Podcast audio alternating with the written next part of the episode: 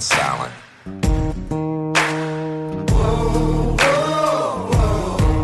Anything you say can and will be used against you in a court of law.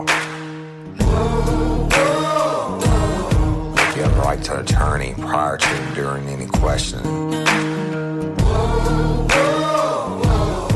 can't afford one, the court will appoint one for you. You understand your rights? Your crime spree was over, son. Yeah, you thought you had it licked, but Hitman Overton made your sugar turn to shit.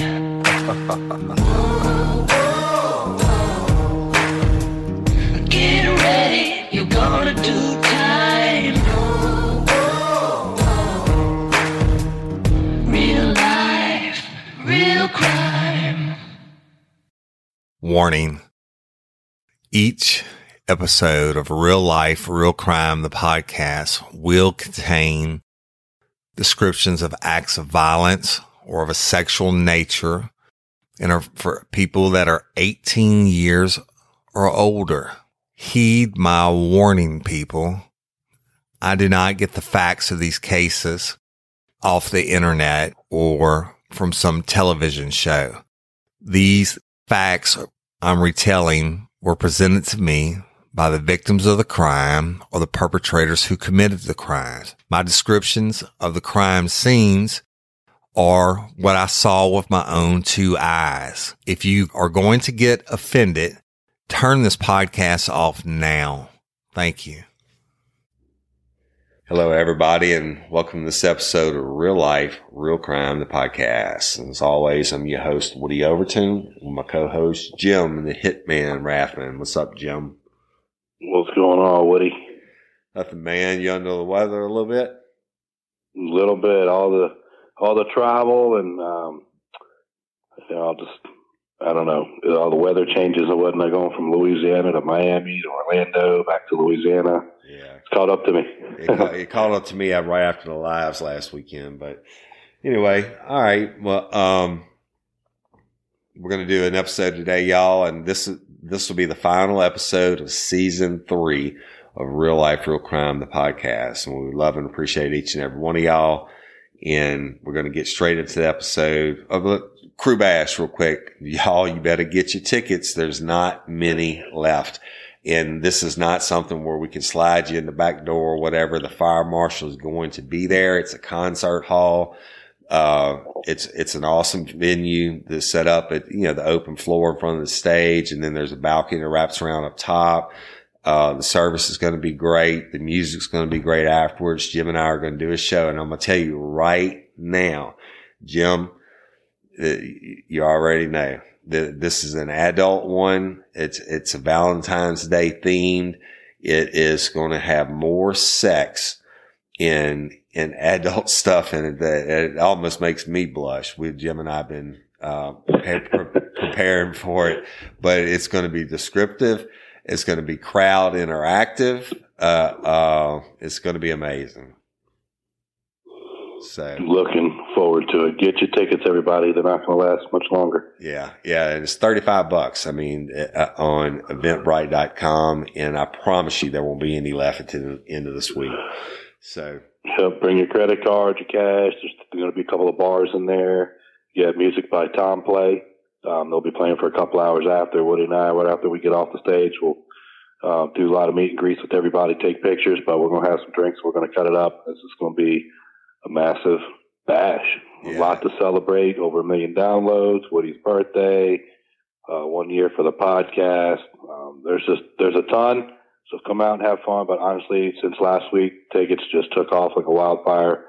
Um, hopefully there'll be more. There'll be some available by the end of this weekend. But go on there and get them because it's, it's not going to be much longer. right, right, and y'all, the Krewe uh, Orion's parade runs before the concert, so you get to go downtown and watch a parade if you want to.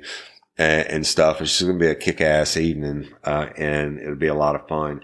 We're going to have, uh, the big drop backdrops set. I think we're going to do three of them, Jim, and, and, uh, for the crowd in, in the back. You know, when we get done, we take photos and, uh, but fans can take photos in front of them by themselves, but we're going to be there Yeah. the whole time hanging out. pictures, drinking, dancing, cutting up, having a good time. And, and Yeah. the, the band's actually going to play, I think, for like four hours, uh, uh, after we get done. So, I mean, it's just not going to be a, a couple hour deal. This is an all nighter. So, and I know a lot of fans, Agreed. a lot of fans are staying downtown that are coming in from out of town and all that. So it'll be, it'll be a lot of fun. So without further ado, let's get started on today's episode. Now, y'all, today's episode is, is, uh, it, it's kind of, it's, you know, it's, it's just, I don't know about being dumb, I guess. Uh, what, what are we going to call it, Jim? You you know you sometimes you think you have the great idea, and then you realize your plan just sugar turned to shit. Yeah, this Um, for sure, right? What do you want to name it, Woody? Let's say young and dumb. Young and dumb. Let's do it. All right. So the y'all, um, the year was 2006. Jim and I were both detectives for the Livingston Parish Sheriff's Office, and it was the week before Thanksgiving. And the Oh, the week week of Thanksgiving It was the day Uh, before. yeah, that's right. Days before Thanksgiving when it started. It, uh, the, and it took place, listen to my bird outside back at the cabin, took place in the town of, uh, Springfield, Louisiana. Now let me tell them about it, Jim. I'll, I'll take a second because I spent so much time Yeah. there. Springfield is on the east side of the parish. It borders the Tangipahoa uh, parish line. Tangipahoa parish is the parish just east of Livingston. Now, literally, the the town has one main road that runs through it, Highway 22. Uh, well, 42 runs into 22, but it's still it's just one road, one stoplight. Uh, it has a police department and it has a full time chief, and and his name is Jimmy Jones. Has been there as long as I've been in law enforcement, probably. Um, the if you're coming into town, whichever way you come into town, if you're coming into town from Tangipahoa Parish, you cross the bridge, you cross the river, and you are literally at the stoplight. Uh, on your right hand side was Hancock Bank, and directly across the street is the police department. I mean, I mean, direct across the Yep. street in front of you, and directly across the street, the you. If you're sitting in the Springfield Police Department and you walk out the door, you're looking at the Hancock Bank. Okay. So it's a small town. There's no houses in the town, like right there on Main Street. I mean, it's Main Street. It, it, it runs right through. That's the only red light. The, it's miles and miles, like 10 miles from the interstate in any direction at least. Um, you know, it's not something that you, a town where you want to go commit a crime and try to get away with it and, and skate to an interstate or something like that. The road, uh, 22 that runs out of it runs south down towards where I live. I always joke and say, I mean, how drunk did the person have to be to design this road? Because it's, you know, so curvy and I'm talking like 90 degree turns and you're not going very fast when you go out of there. Uh, uh, Right. the, I mean, it's just, it, but it really, it's just following the waterways.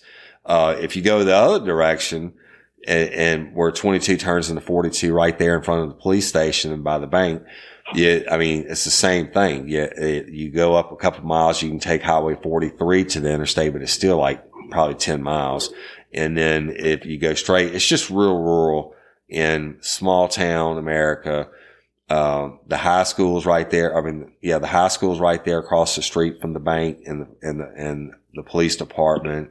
Um, it's grown up a lot since then, Jim. They got a dollar store now, um, and all that. But the, I spent so much time there when I was in uniform patrol and it would slow down, you know, I'd like to say that we hunted dope every night. We pretty much did every night when things slowed down. And sometimes you just got tired and wanted to take a break, but we'd always meet in the Hancock Bank parking lot. And Yep. uh, you could always tell who the rookie cop was if several units went to meet. The rookie cop was the one who parked on the wrong side, like of the passenger side. Where like if Jim and I were going to meet, we would pull up driver's window to driver window. But we would meet there sometimes, Jim, um, and we would get out. I probably shouldn't even say this, but I'm gonna say it anyway. We, you know, you know, bored cops are probably dangerous cops, but we would get, I, I remember being there like four o'clock in the morning. It's a Sunday night. Nobody wants to get in anything. You work the whole weekend and we would get out in the parking lot and unload our, our firearms and, and everybody checked each other's firearms, make sure they were unloaded. And then we'd line up in a line and have quick, uh, quick draw contests. to see who could, who could draw the weapon the fastest. I'm mean, serious, like old West shit, right? And, uh, but it, it's just, you know, not a lot of traffic in the town and, and, uh, everybody knows everybody. And that's the, the only bank in the town is that Hancock Bank.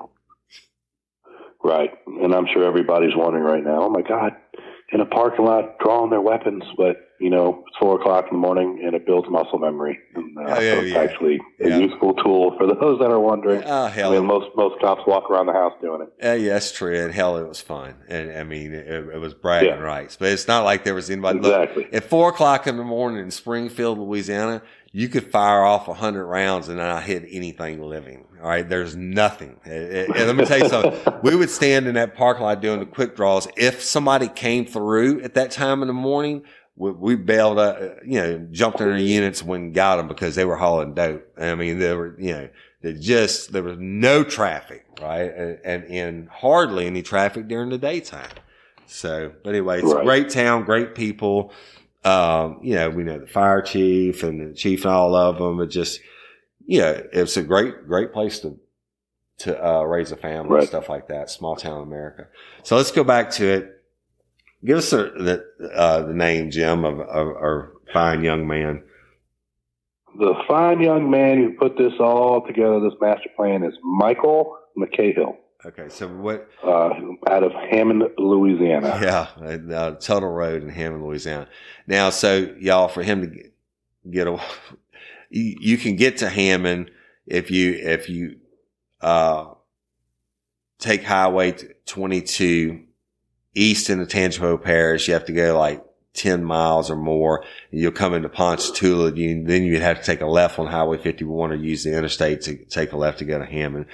But anyway, so uh, Mr. McCahill, right? Yeah. Right. Yeah, Michael McCahill. He's 22 years old and, and he decides he needs a loan. He needs some money, right? So he goes to the Hancock Bank in Springfield, Louisiana.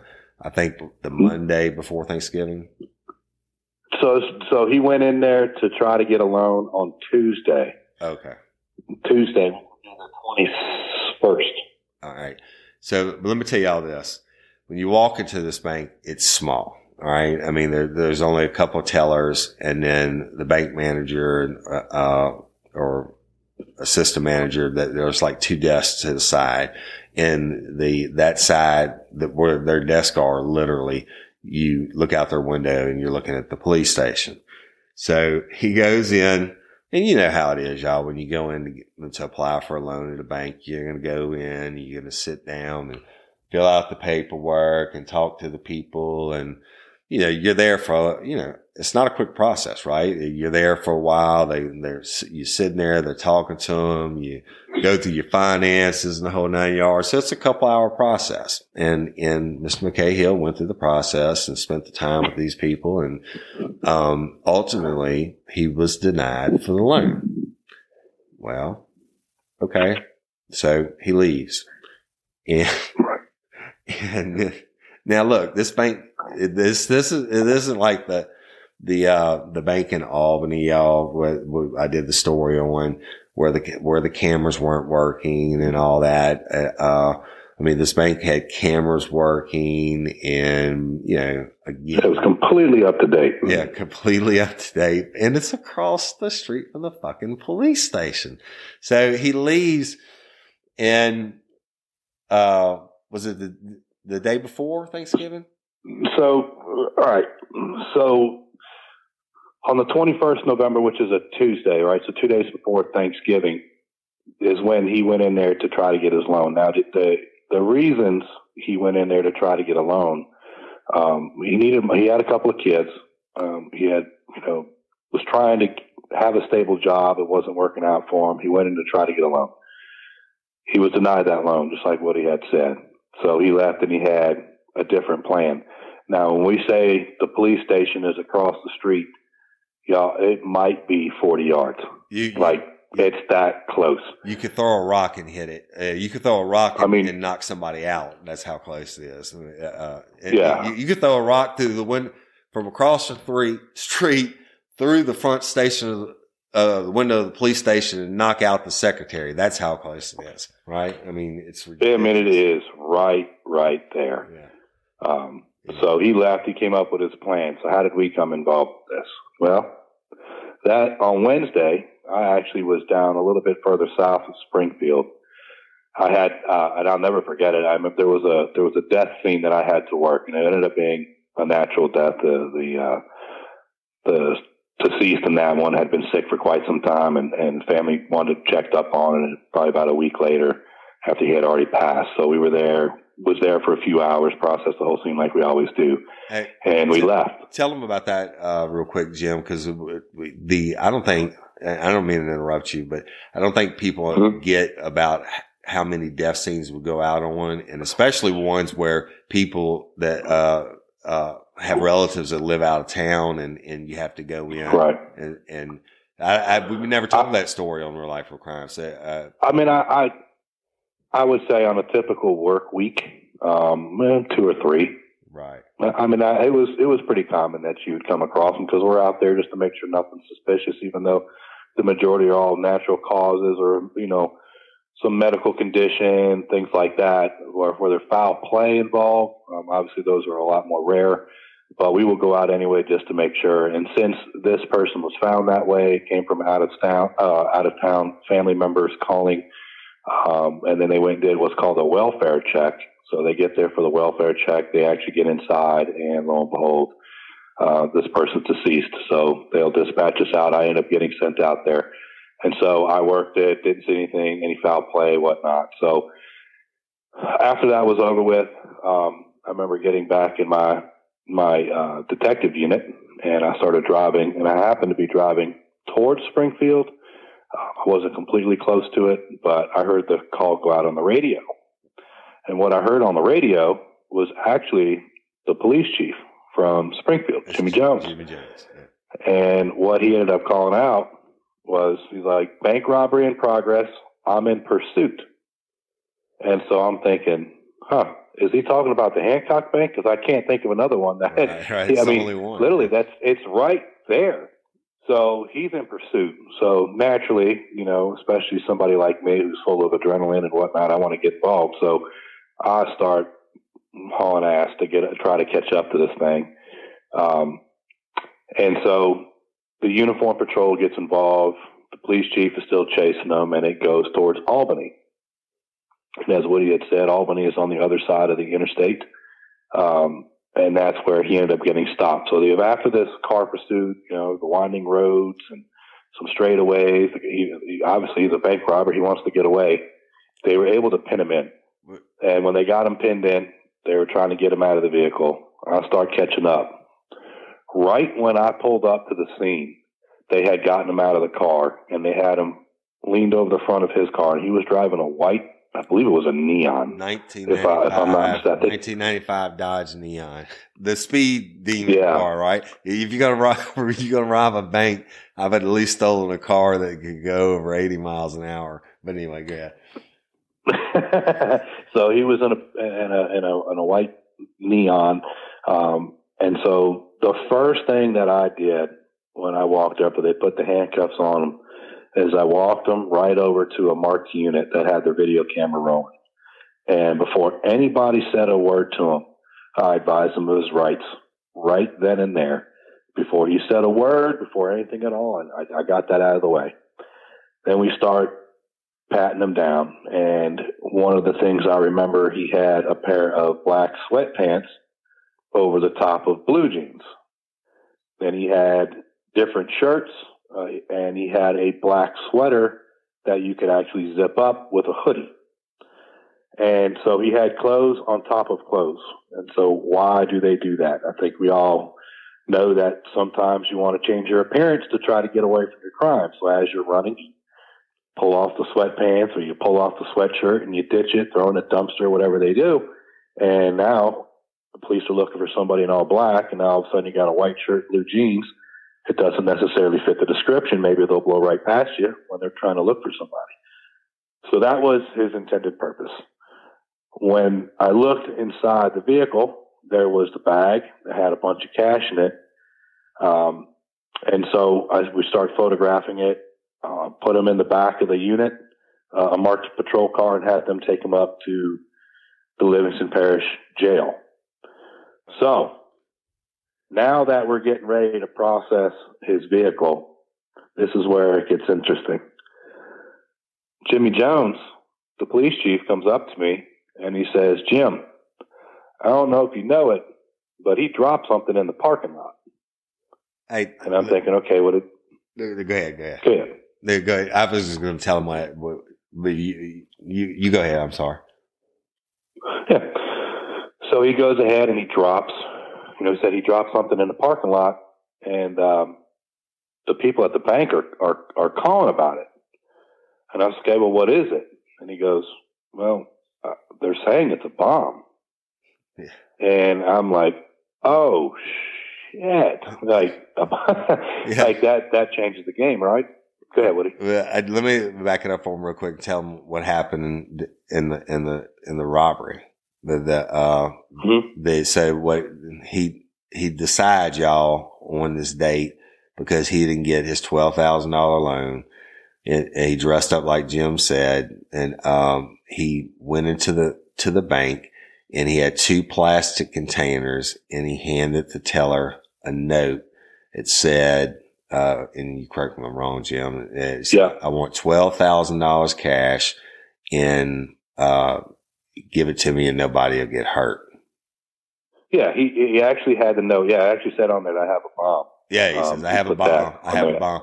Now, he had two plastic containers with some tape around them. And now bank employees are trained to do whatever you got to do to get, you know, don't resist, give them whatever they want just to get them out of the door. And then you lock the door and call. Right. So he comes in and does this and gets it, it, it get now.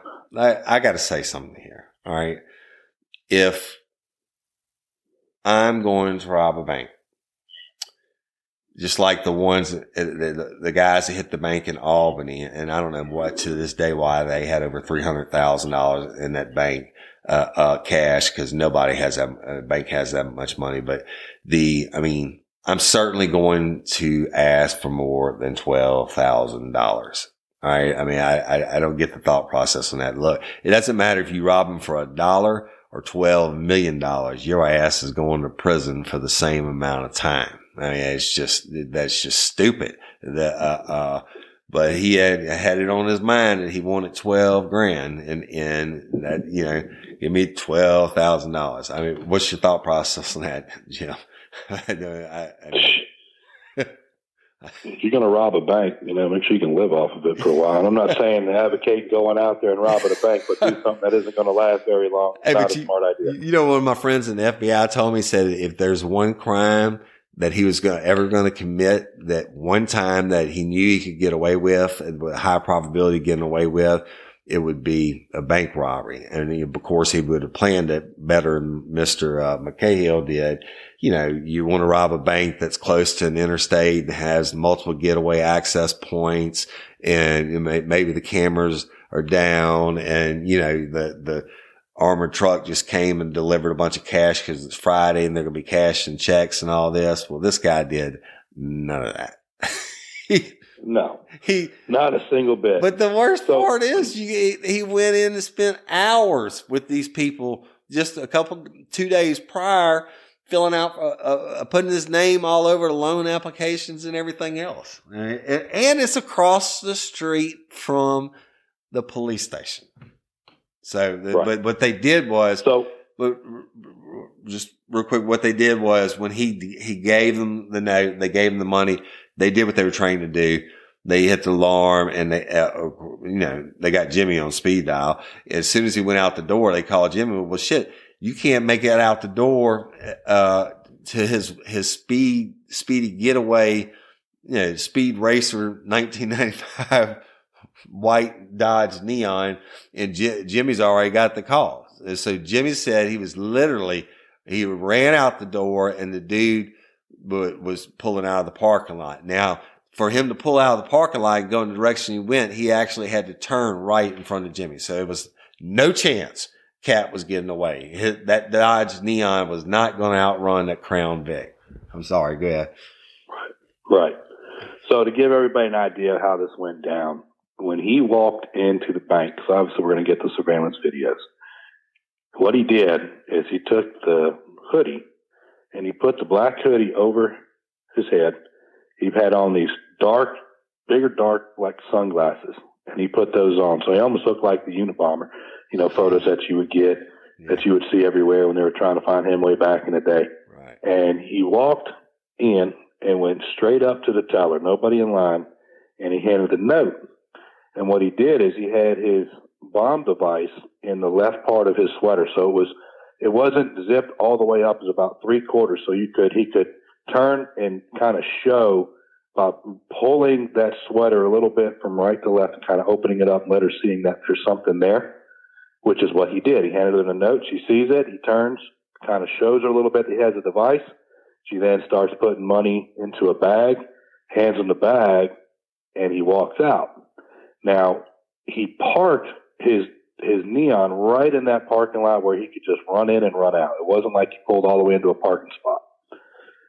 When he got out there to the parking lot, he took that device from the left part of his sweater and he dropped it right there in the parking lot. Well, according to the police chief, Jimmy Jones, that's actually the first thing he noticed. He was like, "Oh, this guy just dropped something. What what is that?" So that's why he was watching. Right.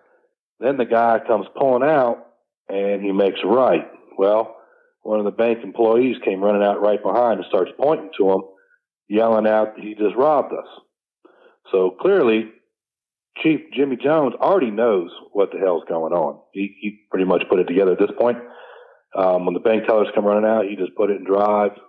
Boom. So he makes his left, and now he's right behind the suspect, Michael McCahill, as he's heading, you know, and the pursuit begins from there. So back to the scene where I'm at, Chief Jones starts explaining. He starts explaining that you know he left this device. Like I saw him drop a device. So now you know, you're like, oh crap, because if it's a real bomb, we got a major issue on our hands. So I'd already snapped some photos. I've got other uniform patrol deputies are there, and I had them, you know, rope things off and just keep it where it's at. While I believe, I don't know if it was you or Calvin, uh, another detective came out to kind of process that. I had to go back to the bank. Yeah. And so I got in my unit and I left the scene and I went back over to the bank. And sure as shit, as soon as I pull up to the bank, which of course I didn't park in the parking lot, I kept far away and walked up, there was a device sitting in the parking lot. And when I first observed it, it looked like it definitely, it looked like it could be real. It had, so basically what he did is he did this. He took two large paintball containers. And if you play paintball, you can have it was completely straight. It wasn't curved one. It was straight. It was a clear tube, and it was large. Um, and what he did is he poked some holes off of the top, and he had wires coming out of there. And then he filled the container with ended up being some sand and some uh, little pebbles to kind of give it um, some weight to it. And then he took electrical tape and he used probably a couple of rolls worth of electrical tape to make it look like this black, big, bulky. So it had weight. You had wires. You had these containers, and it looks like a bomb. Um, and so you immediately, I have to go into the number one thing to do as a first responder, as a law enforcement, is protect the people. So I now go into my, my military mind kicks in and I'm like yelling for people to get the hell away. And so I'm asking for additional units to come to the bank area to start knocking on doors, um, places of business, well, and evacuating people from everywhere because the rule of thumb is if you can see it, it can see you. Right. Well, And the main thing too, right there. What's that? Right. Main thing too, uh, I remember is you- you're right there at that intersection. So you had the roads had to be shut down coming in from Tangipahoa Parish, coming back from the Albany way. The, you know, the schools across the street. I think they were out for the holidays, but the, uh, I mean, you got to cordon off the whole thing. Like you said, if you can see it, you know, it can kill you. Absolutely. So that's always the rule of thumb. If you can see it, it can see you, and you got to get away. So we spend our time evacuating everybody out of the area, roping things off. Of course, now there's a traffic nightmare. Helicopters are starting to come overhead because obviously bank robber, um, you know, it's a good news story, right? So they're out and about. Um, but now you have this bomb device sitting in this parking lot. And we, So what do you do? I mean, you, you can't go up and touch it. You can't get close enough to it and have your radio go off because you don't know if the radio frequency is going to set it off. You have no idea to determine if it's real or not. Yeah. Of course, you could go ask the suspect, but are you really going to believe a guy that just robbed the bank? He's going to tell you if it's real or fake. Right. He could tell you it's he could tell you it's fake, ends up being real and taking out all kinds of people. Right. So you can't necessarily trust what his opinion is. So you have to treat it like it is completely real and it's about to go off at any moment. So now we notify the state police and they have a bomb squad unit. Yeah. Um, in Yeah. addition to that, you're going to notify the bomb squad. Well, guess who else is coming out? FBI, ATF. They're not messing around. Right. So, of course, nothing ever happens quick, just like when we call crime labs. It, they've got to get their gear, they got to be briefed, they're going to do their due diligence and get their atmospherics of where the location is, what's around it. They have to be able to approach this device in a safe manner, dispose of it in a safe manner, and they need to be able to te- protect themselves. I mean, you're talking about a bomb, right? Yeah. So um, there's a lot that goes into it. Well, let me So let me tell I want to Let me tell you real quick. What's The- that? Those guys that the on the bomb squad for the state police. My, my office was on the uh, second story, uh, state police headquarters when I was there, and they were right. I mean, like right down the hall from me. So I'm good friends with them, uh, uh, and they know what the hell they're doing. Uh, um, the main one, last name was Poe. P O E, and they actually have a training facility up north of here, right about four miles from where I'm sitting right now, where they train with all the live explosives and blowing it up. But they, when they come, they come correct. They come with, uh, you know, all the equipment and the, and the, the bomb truck thing where they can blow it up inside the whole nine yards, uh, you know, set it up. I'm sorry. Yeah. Go ahead. Go ahead. They, yeah, so they, they come fully equipped, but it takes hours. Oh yeah. It- So at this point, after we got everybody evacuated, they've been notified. You're just waiting and you're waiting and you're waiting. and the whole All of a town sudden- shut down. Yeah. Oh, they start showing up. And so who's the person they're going to talk to? They're going to talk to me and they're going to talk to the police chief to see what he saw. So I start giving them information. I give them background information. I, if I remember correctly, they sent somebody to go talk to uh, McCahill over at just to find out about the bomb itself. Um, but they start working their scene. Okay. Um, so you're talking from the time that this he did this robbery until they were out there. I mean, we're it's, it's a couple hours um, before they're taking action anyway. Um, I remember talking to the FBI agent that came all the way from New Orleans. Right. Um, dude, it was like and- it was it was like it was like four or five hours before Poe and them got there. Yeah. I mean, and this was Correct. it- I mean, it was a long, long time. Yeah, very long time. So I'm not going to say exactly what it is that they do because I don't want to give away something that they do. That I mean, when we're talking about bombs here, people, uh, this could hurt any everybody and anybody. So I mean, I know the process that they took. I'm going to explain the best I can without giving away their secrets or tips. Okay, so um, you know, once I was able to give the FBI and the bomb squad, the state police, the information, they then start coming up with their tactical plan. So any photos and videos that we have at that point, we would show them um, the description of the device. And at that point, now the scene is theirs. So even I'm just in the background, just watching and waiting because I can't go into the actual bank yet, right? The note's still in there, the videos are still in there.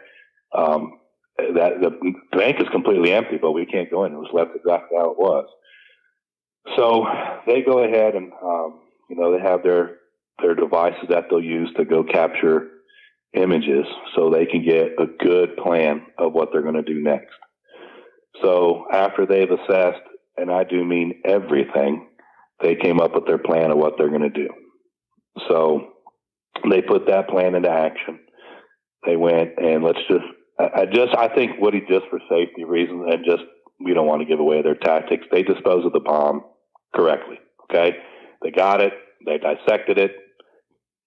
Whatever. The, let, the scene is now. Let me let me say. Let me say this: uh, the, the, it's not about giving away police tactics. There's not a person in the United States of America who hasn't seen a movie where or somebody had a bomb or whatever, or hadn't seen on the news. I mean, they show it on the news what they do once they recover the device had, uh, uh if it's still suspect or whatever, they put it in the container and they self detonate it to blow it up to see if it's real or not. That's not giving away police tactics. I mean, that's just common knowledge. Uh, and, and so that's what was done. Right. So the scene is now safe. We go back on. Finally, all that traffic, um, you know, starts moving again I go into the bank and the note is still right there on the counter where he put it down at. So I get pictures of it. Um, start working the surveillance video. I get the surveillance video of him pulling into the bank, walking into the bank, handing the teller the note, showing the device, him going back out of the bank, dropping the device in the parking lot, getting in his super hot ride that he had, uh, you know, try to get away from police he made his right. We got video of that. We have him leaving the building, but more importantly, we have the police chief across the street also who was in his car. Not only was already in his car when he pulled up to go into the bank, but then when he came out, and so then you see the police chief Jimmy Jones chase right after him, and uh, the pursuit goes on from there. Right. So you know, whenever there's a, a you know the bank robber, we need to find out. Uh, we interview the bank tellers, the manager, um, we get all the information that we can from the scene, uh, fingerprinting if we need to. Um, you know, we have all the video surveillance. We have all, we have the photos. We have the note. We collect everything. You know, uh, uh we'll put it in bags. We'll, you know, fingerprint analysis. I mean, you name it, we'll do it. Um, so we processed everything inside that bank, but also we needed to know how much money was was uh, that he got away with, how much was given and he actually had a little over ten thousand dollars is what he ended up having in cash, which we recovered. So, what do you do at this point? Uh, the day's over with. So, none of those bank employees are going to be coming back to work. Right, the bank's pretty much shut down for the day, um, and it's the day before Thanksgiving. So, you know, we will provide some sort of counselors or assistance if they need it, like a victims awareness. Um, you know, for the tellers that could be shooken up about it. I head back now to the jail because now that the, the money has been recollected, uh, has been collected, um, the photographs have been taken, the vehicle has been towed, um, and it's at a lot for, you know, for the crime scene to work on. Everything is, is going into its plan, and I finally get to the bank to sit down and talk to him, and, and Woody meets me over there along with State Police Bomb Squad, FBI, ATF. so there's all of us over there. Get him into this room, and again, you know, we advise him of his rights, and that's when he starts breaking down of exactly why he put his plan in motion. Um, Woody, do you have anything you want to add at this point? No, I just, you know, that uh, it's just amazing. The the know you hear us talk about the two different types of criminals. You know the um, and that prisons are full of dummies, right? And and I mean Jimmy was sitting. a lot of times Jimmy would sit right there in the parking lot. It's a really small parking lot to uh, for the police station. And, a matter of fact, the cars have to you can park only like four vehicles there and have to be parked at a diagonal uh, at an angle. excuse me, to stop from blocking the front door. And a lot of times Jimmy would sit there and, and I mean, cause that's the main intersection, the stoplights right there. And he would just sit there and, and watch the school zone or, or um, of course school wasn't in that day, but I mean, he was sitting in his car. I mean, don't you think if I'm going to rob a bank across from the police station. I'm a, I might, I might have at least gone and disabled the police car, slit, slit their tires or done something, but I damn sure would make sure they weren't sitting in the vehicle when I went in the bank. Yeah. Yeah. So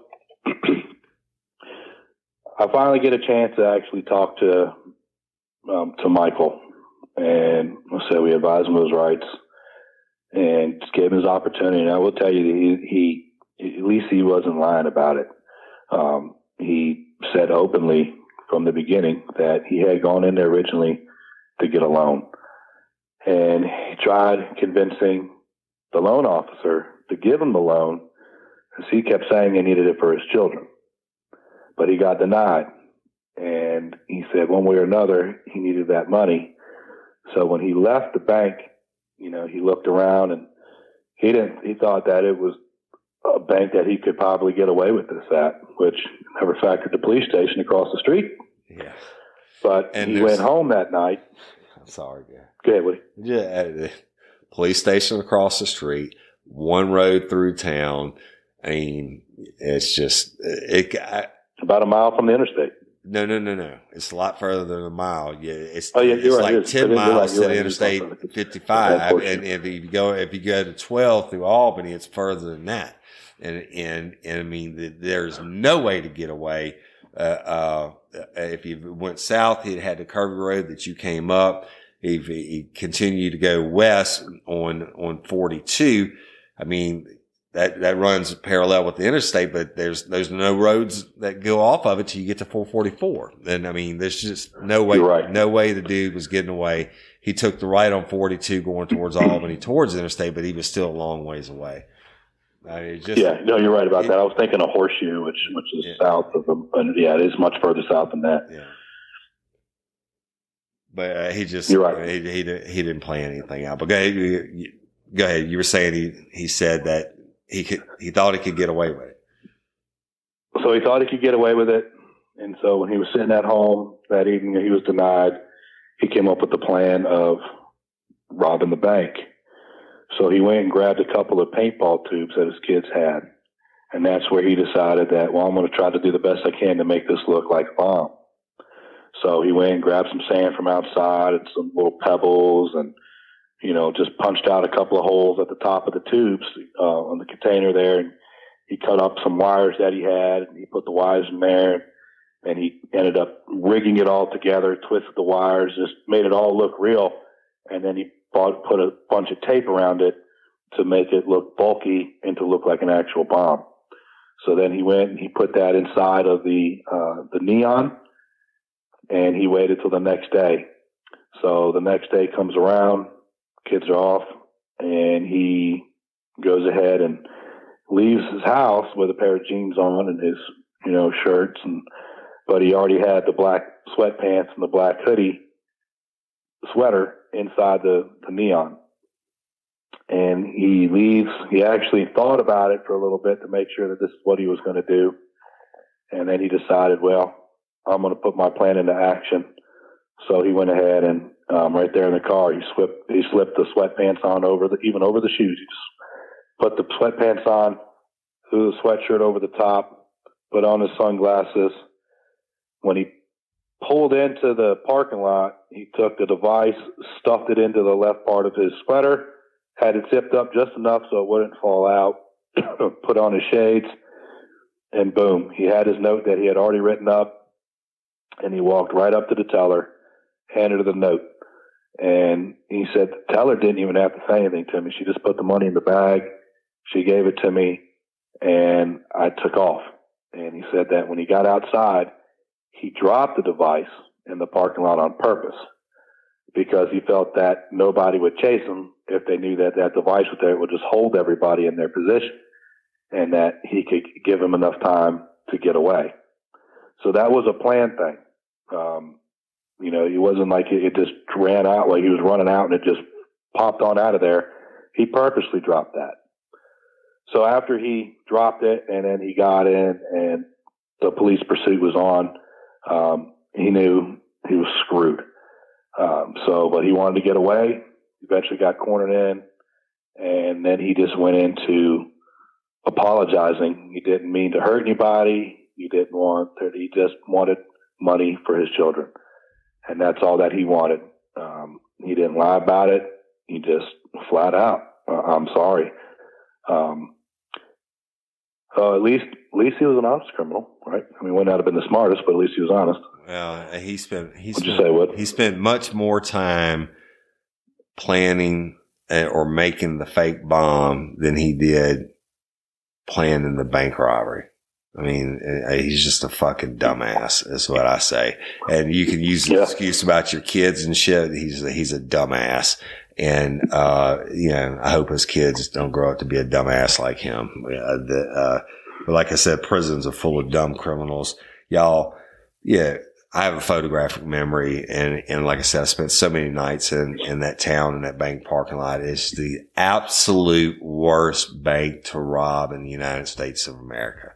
And and, and then then just to roll up and not even see what the you know the police are doing. That, that they're sitting there watching, literally watching, uh, uh watching the intersection in the bank parking lot. I mean, it's just it amazes me how dumb some people are. I mean, even if you factor in the fact that he's 22 years old, the I don't see his IQ getting that much higher. I mean, and uh, he's a hell of a lot older now. It's 14 years later, so he's uh, 32, 36 years old in prison, and I'm sure he's still being stupid today.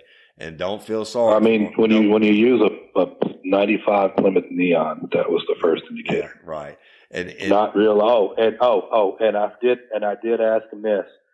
I did ask him if he ever realized if the police department was across the street. Do you know what?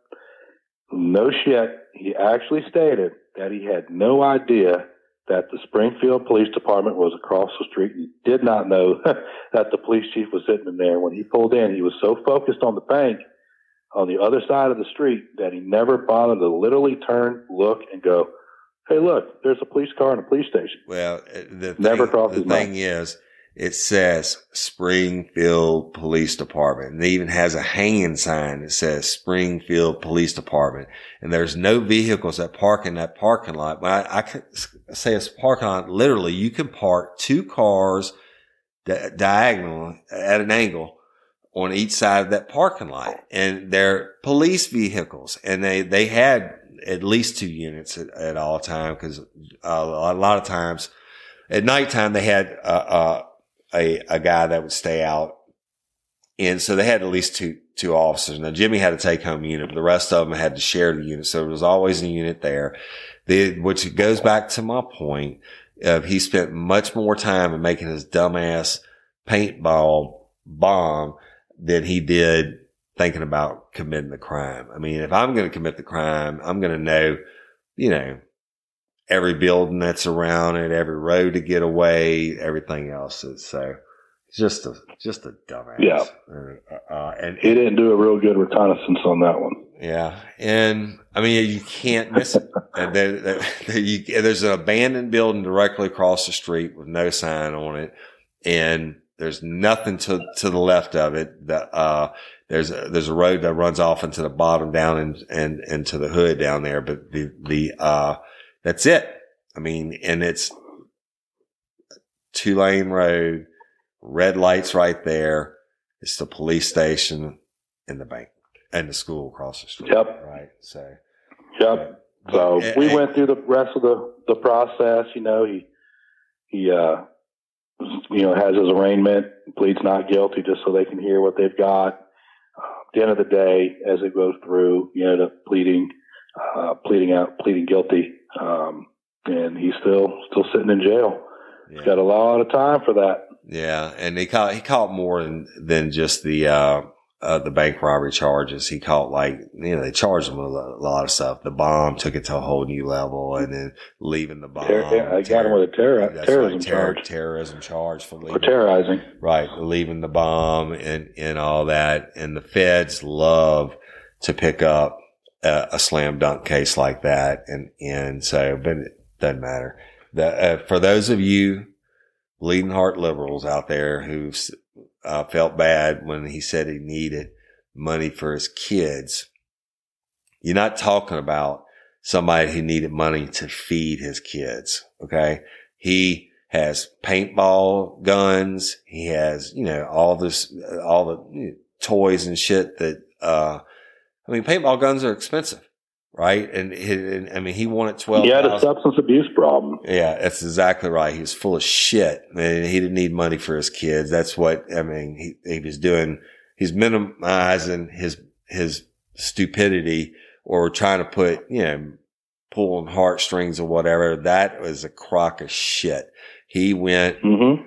to get money, to get high. It's the holidays and the, you know, why you would drive way out to Springfield to try to get a bank loan when you live in Hammond and Hammond's a, is a big city, y'all, uh, uh, by Louisiana standards and it has about 50 banks in it, right? So It's not next door. it's just a dumbass, man. Just a dumb. The, that's what the criminal mind always fascinates me. And, and I, I love catching what I call the good bad, good bad guys, which are the ones that are hard to catch. But then you just run across a few turds every once in a while, like this guy. Uh, um, I mean, just the only thing he did, his real biggest crime, honestly, cause he was never going to get away with this was fucking up everybody's day and evening and, and shutting down, uh, you know, that's a, that, even though it's a small town, that's the only road in, into Livingston Parish from Tangipahoa from there. A lot of people work in Hammond and, or New Orleans and, and commute back and forth. And, you know, you got people, it, you, I could, if I had gone that way, I couldn't have got to my house, which is about 15 miles south of there uh, because that's the only road that runs down through the south end of Livingston Parish, Highway 22. The, and, and so that's, I mean, it's, it just fucked up everybody's day, and, including his. And, and, well, you know, well, mine too, because uh, my father came to town that Tuesday, yeah, and that I was only going to work half day. always happens.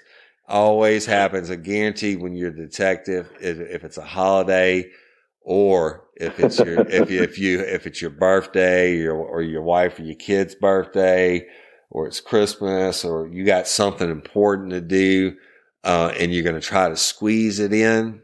No, the, the body's going to hit the ground somewhere. The blood's going to spurt or some asshole like this is just really going to screw it up. And this is like, this, it, it, ta- it takes much longer to work a bank robbery with a bomb than it did. You, you could have worked three homicides. in the time it took to work this case, the, uh, because everybody has to get involved. exactly. And then, and then it's a, it's not a pissing contest, but it's whose balls are bigger and who has authority. And, you know, let's show them we can do this job better than them. And I mean, it's, it's a whole lot of shit that goes into it. But it, I mean, it, Yeah, it becomes a turf war. uh, at the end of the day, uh, I mean, that goes all the way from Jimmy all the way up. Although I know Jimmy, I mean, he's like, he's like, fucking let them handle it. I'm, I'm totally cool with that. Right. And then, you know, that Jim, that, that bank has been robbed several times since Jimmy's been chief. Uh, uh, uh and I, I, I, to this day, I'll never understand why somebody robs that bank when it's directly across the street from the police department. So we'll have to get Jimmy on one day and tell us some of the other stories, the, the dumbasses that have robbed Yeah. the bank. And none of them have ever gotten Yep. away. None of them, uh, uh, but anyway. So needless to say, y'all, I got home super late that night. I was supposed to be a half day, but my father's very cool and he completely understands. But uh, you know, like what he said, whenever you try the holidays, whenever you try to get that little time off, something's going to happen. Yeah. And uh, it, and it's a story we'll touch on another time. But that following month, same thing. My dad came to town, and I ended up working this really bad sex crimes case over the entire holiday season, uh, over that Christmas vacation time. Um, but we'll catch touch base on that at another uh, on another episode. That's probably going to be more than one episode, but Yeah. It never fails. Never fails, guaranteed. The, uh, just amazing. But so y'all a little bit different, uh, you know, not not a bloody murder or or a rape story, whatever. But every once in a while, we like to change it up to you know give you the full spectrum of the uh, of the criminal mind, from the geniuses to the dumbasses. And this guy's just, Woody, real life, yeah, real crime. real life, real crime. But it just, just one of the young and dumb. We probably should change the title from that because I, you can't even really blame it on just being young. He's just dumb, but, uh, Dumb. dumb, dumb. And that's what we should have called it, dumb, dumb. Uh, uh, anyway, y'all, I hope you enjoyed the episode. This is the end of season three. We have a lot of exciting things uh, um, coming up for real life, real crime, including we have professional. I know we've improved our audio and stuff a lot, but we have some professional stuff coming. Uh, you want to touch on it, Jim? Say that again, Woody. We have I- so I didn't catch we we have this is in the season three. We have obviously improved our audio, but we have some professional stuff coming uh, uh We do. season four, and I wanted you to touch on that for a second. We do, yeah. So, you know, we created the YouTube channel, but we want it to be right so you guys can actually see Woody and I as we actually record live. Sorry for the dogs you're hearing in the background. Um, but, hey, unedited, sorry. But shit, uh, you'll be able to, you'll actually be able to see us. What's that? I said I got birds chirping outside my window, and, and got dogs barking. I'm watching a duck dive in But- the pond right now. but yeah, you'll you'll be able to actually see us. So we'll we'll put it up on YouTube. You can actually see Woody and I recording. You can actually see our faces. Um, and we'll it's a new approach to it. Wow. Uh, remember, hey, we have our Instagram channels. Our uh, Instagram follow us on there. Overton underscore or oh, sorry, Overton Woody, Jim underscore Rathman, and Real Life Real Crime. Those are the three Instagrams. Follow us there. Uh, our Real Life Real Crime YouTube channel. We also have our Facebook page. The Krewe page has been growing like crazy. Um, I'm just so many great things happening, but you're going to have professional studio like um, episodes Right. coming up here, season four. So it's definitely something to look forward to. If you haven't subscribed to our YouTube channel, go ahead and do it.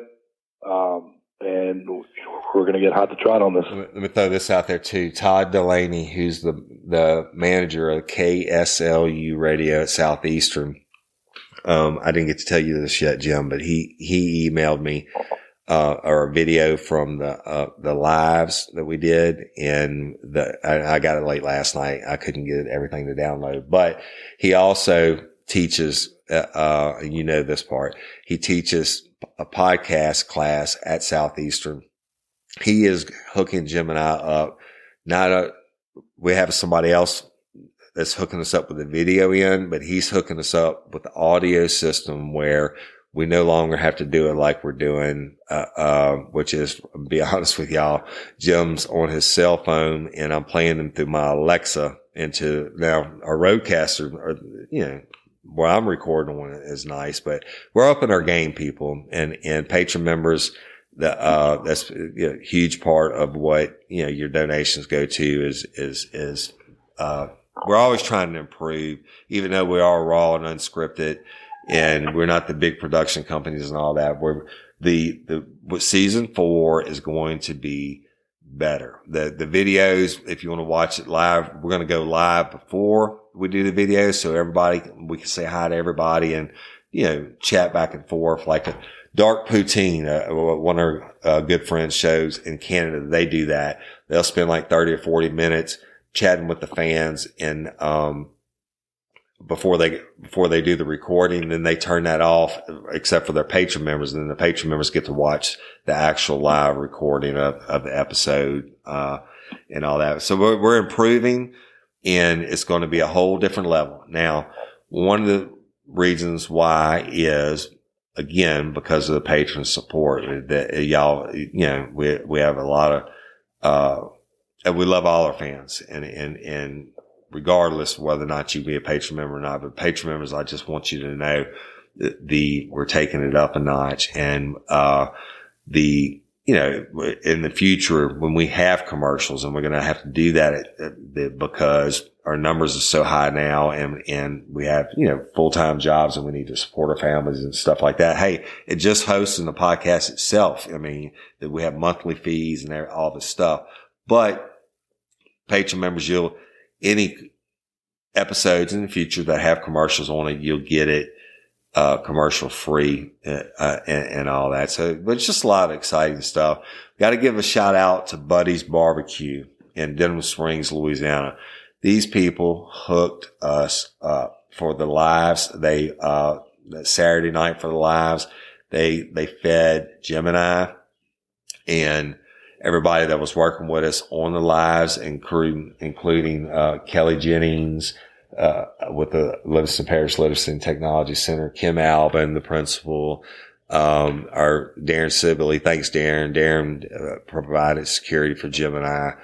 And um, my boy Darren. Yeah. And then, um, you know, my wife and, and some lifers that we had there helping with tickets and merchandise and stuff like that. Krystal Hardison. Uh, Krystal Hardison, my dear sweet lady from, uh, Southeastern. And so the Buddy's Barbecue stepped up and hooked us up. And look, they didn't, they didn't go half ass. I mean, they really, it, it, was, it was a big plate with a bunch of, uh, awesome sliced smoked, smoked, uh, brisket.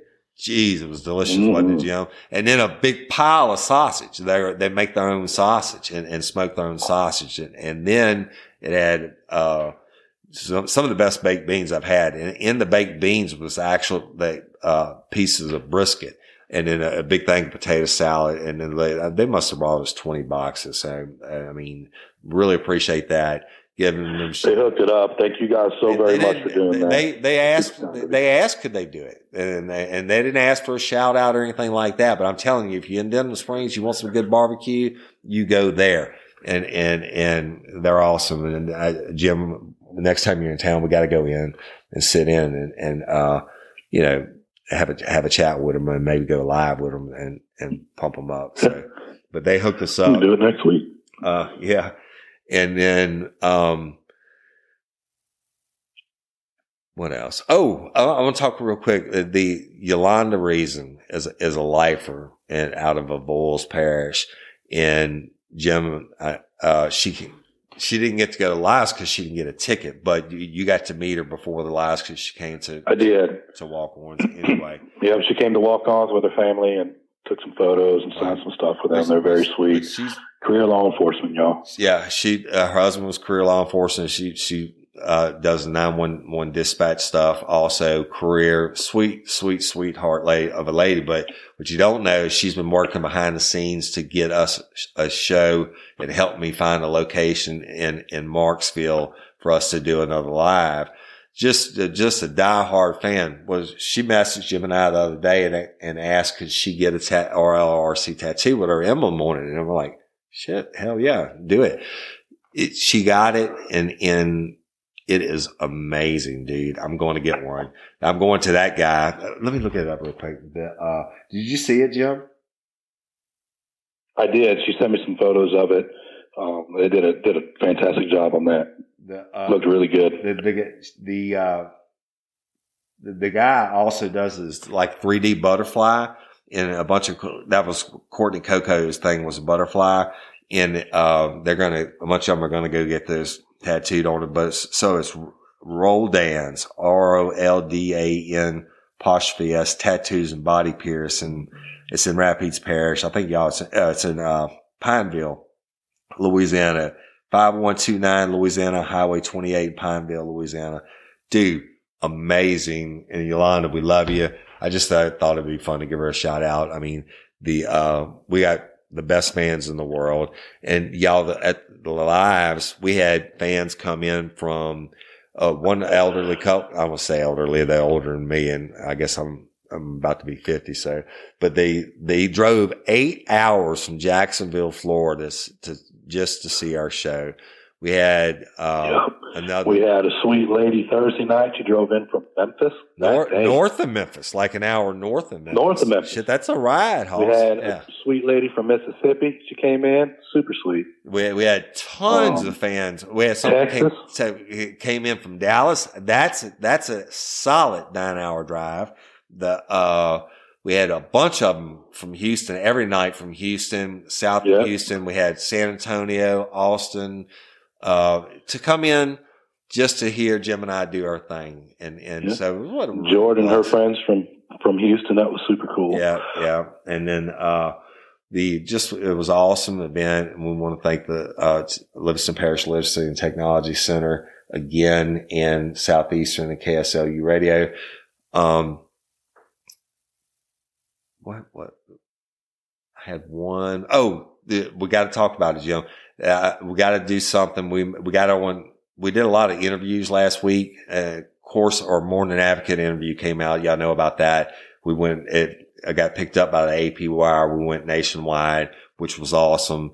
Uh, Brian Haldane, who's uh, has an awesome the, the top rated talk radio show in the mornings in Baton Rouge.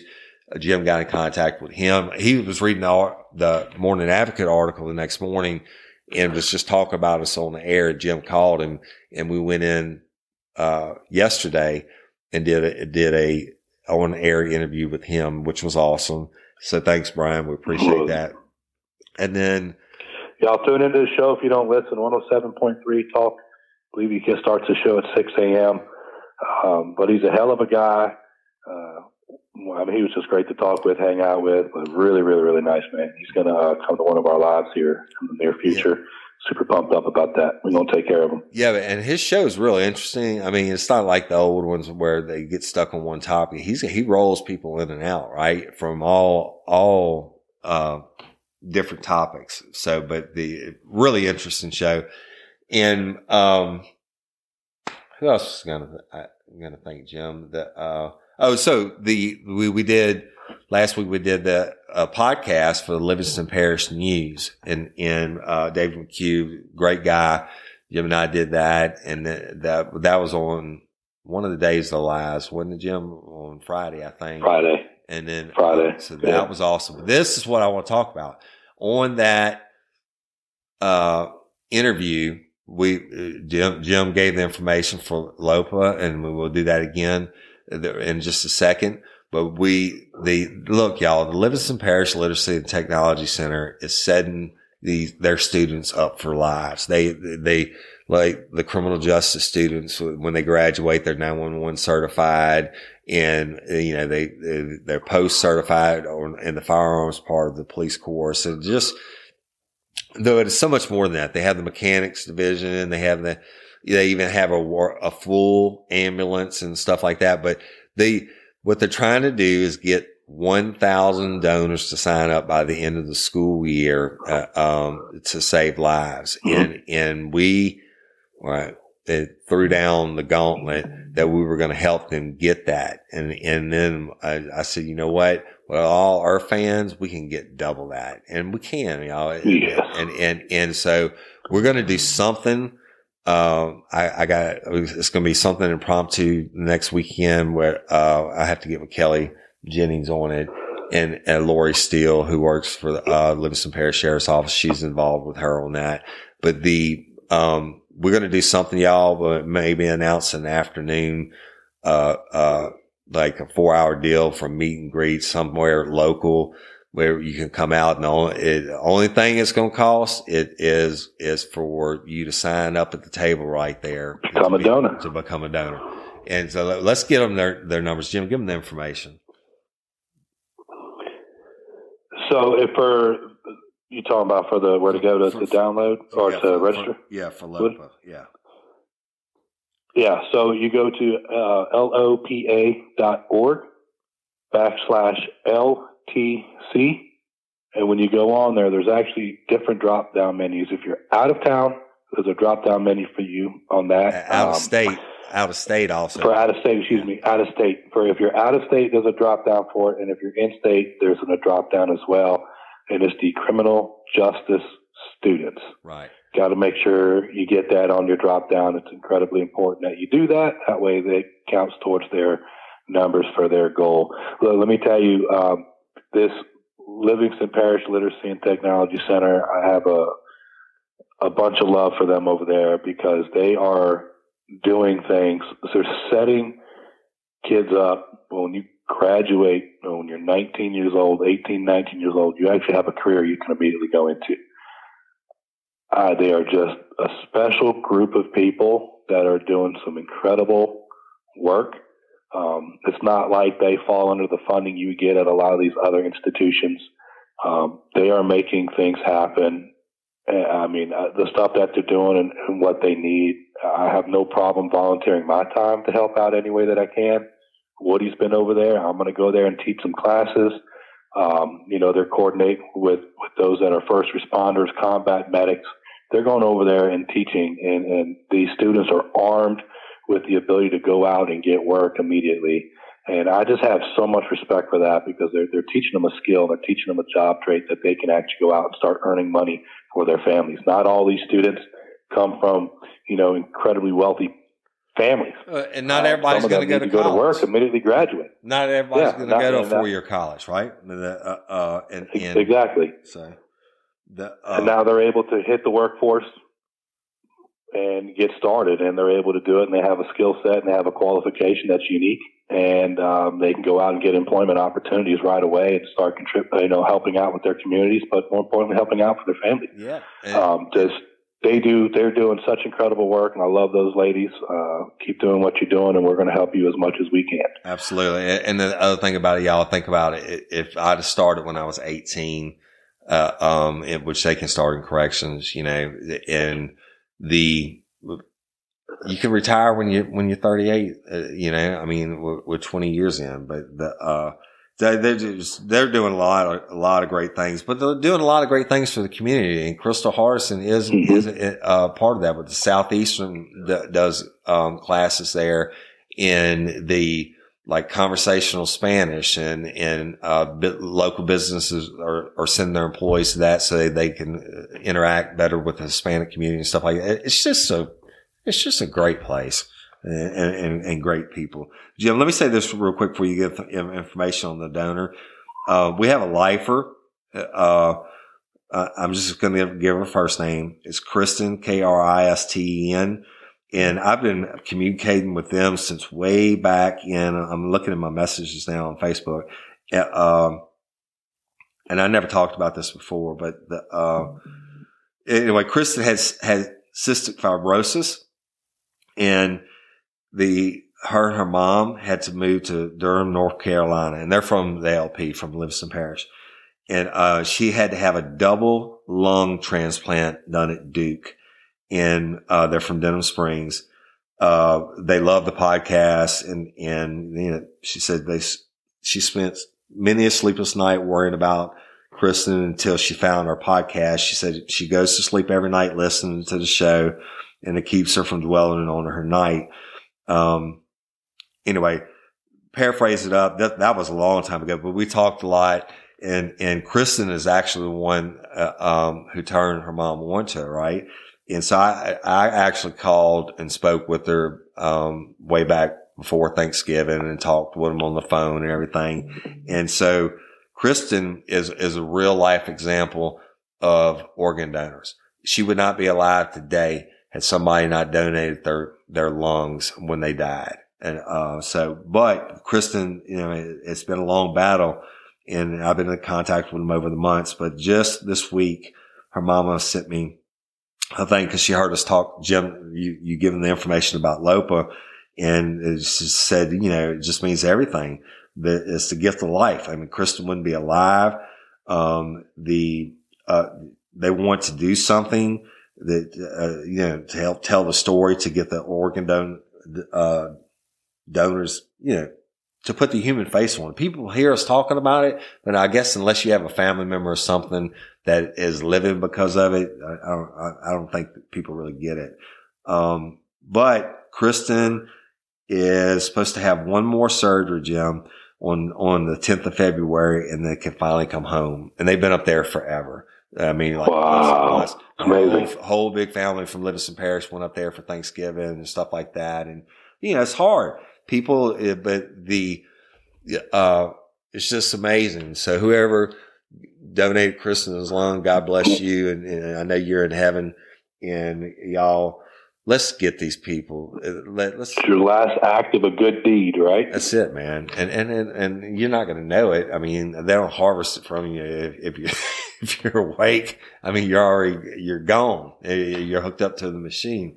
Uh, uh, matter of fact, I'm donating. You know, I'm a donor, Jim, and I'm not only going to donate Yeah, organs if if they'll take old old man's organs, but the if not, I'm donating my body to, to science to the body farm and let them do Something. Never.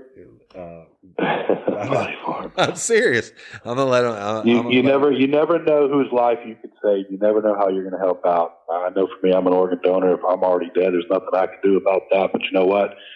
You never know. It could be if you're out there listening. It could be your family member. It could be your child, your brother, your sister, your aunt, your uncle, whoever is close to you. It could be my organ might go, or one of my organs might go to save your family member. And so, you know, if that's the last act of good deed that I could possibly do, even though I don't know it, I'm doing it. So Well- go out there and become a donor. It's not. It's not the first one in the family I've been involved with. The um the the the other one, the the young lady, um, it, was a homicide, and and but she lived, uh, uh, you know, on on the machines, and she was brain dead. But all her organs went out, and and I mean, including one of them too. That's that's a doctor uh, uh, who saves lives every day now. And, and I mean, there's, there's people out there, y'all, that are, are literally being kept alive on these machines and stuff. And they just need, uh, organs. I mean, it's the gift of life.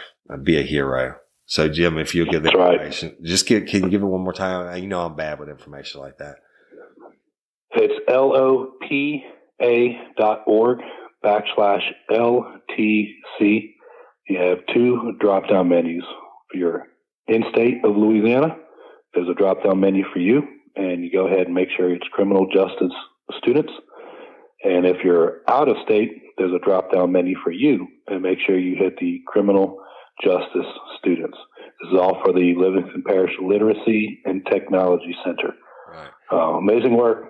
And- Keep that up, everybody over and- there. and from- we and love you. And from what I understand, even if you already are or organ donor, you can still go do it, and, and, it doesn't hurt the Mhm. numbers. Uh, and it updates the yeah, updates you in the system. Y'all, let's help these the, these young adults um, achieve their goal. And I mean, we got well over thirteen thousand just in our private crew page. You know, yesterday I went and did the uh, thing with Courtney's family. The protest in in, in um, Alexandria, and we had 20 something thousand views uh, yesterday evening on that, right? I mean, if just, you know, a couple y'all go out there and, and just take a couple minutes and do it and save a life. All right, I'll get off the soapbox, but the, uh, love and appreciate each and every one of you. So, Go ahead. actually, want to want to change gears real quick because we have a huge following out. If you're still listening to this, out in Australia, we have a wonderful following out in Australia. We have some incredible lifers out there, Well, but they are dealing with some terrible, terrible brush fires going on. A lot of their land, their homes, uh, you know, the animals, just the place is on fire, and it's sad. And they're going to need some help. So be paying attention to the to the Australians and what they've got going on, going on over there. Uh, I'm sure at some point or another they're going to need some help. Um, that's what we do as a world and a community. We help one another. Uh, there are some wonderful lifers that we have out there. Some of them have already been affected by these brush fires. Um, you know, some of them haven't been affected just yet, and we're hoping that they don't. But keep them in your thoughts and in your prayers, and just you know, the- be be mindful of what's going on over there and pay attention because they may need some help. We love you all there in Australia. Um, we hope to be able to see you guys soon, but we're thinking of you. We're praying for you. Um, we have your backs 100%. Let us know what we can do. let me touch on it, Jim, and, and thanks for bringing it up. The actually two of our dream team moderators are from Australia uh, also, but that it's not just brush fire. That country, that whole, and Australia's a big country. That whole damn thing's burning almost. And it's the largest fires in the history of the world. Uh, in a country. Now we love our Californias and we know, uh, um, like we have hurricane season here. It, it, I mean, it's sad. The, the, I've lost everything in, in 2016, uh, uh, in the flood, everything. And I know what it's like to, to show, to show up and, and have nothing left and right. So these fires burning down homes and stuff, you'll never know what it's like and, until you go through it. So we're not making light of the fires in California or Colorado, anywhere else, Alaska, but this shit in, in Australia is bad. I mean, it's killing millions and not only uh, uh, burning down homes and stuff like that, but all the wildlife. I mean, it's, it's killing like whole species. Uh, uh, and it's the, I've never seen anything quite like it. And one of our lifers, uh, sent us a message and they saying, Hey, can, can give it, uh, talk about it and, and just bring some awareness to it. And, uh, she, and she lost everything. And, and, uh, but she said, listening to real life, real crime, makes her feel a little bit better, takes her mind off of it for a little while. Uh, but hey, we love you. And Australia is our second largest country, only second to the United States for real life, real crime and fan numbers. And we're in a whole bunch of countries and the Australians love their true crime. Like I said, two of our dream team moderators are from there, from different parts of the country. And our prayers go out to y'all and, and we'll, we'll keep an eye on it. And, and hopefully, I mean, if you, if listening to us, uh, shoot the breeze, uh, you know, for an hour or whatever could take your mind off of it, then that's the least that we can do. So, and you know what? And anybody else that's going through anything, whatever you may be, hey, we're praying for you too. Uh, um, so, you there, Jim? All right. Yeah. Oh, yeah. All right. So, so we thank you guys for everything. Thank you for all the love and support. Yeah. Patreon members, you're going to get your episode. Uh, it's tomorrow Super Bowl Sunday. So we'll, we'll, just put it out on Monday and then, um, your, your full length bonus episode and that'll make seven or eight that we have locked up. And so if y'all run out right. of episodes and you want more of us, then, uh, go join patrons. So, but, uh, uh, all you fans, we love you. Uh, we love and appreciate each and every one of you thank you for liking and sharing us and leaving us the reviews on iTunes and everywhere else that you listen to podcasts. Um, you're awesome. And Jim Raffman, I love you, brother. And, um, Do you, bud. I appreciate it. And y'all, until next time or ever, don't let us catch you down on murder by you. Peace. Peace.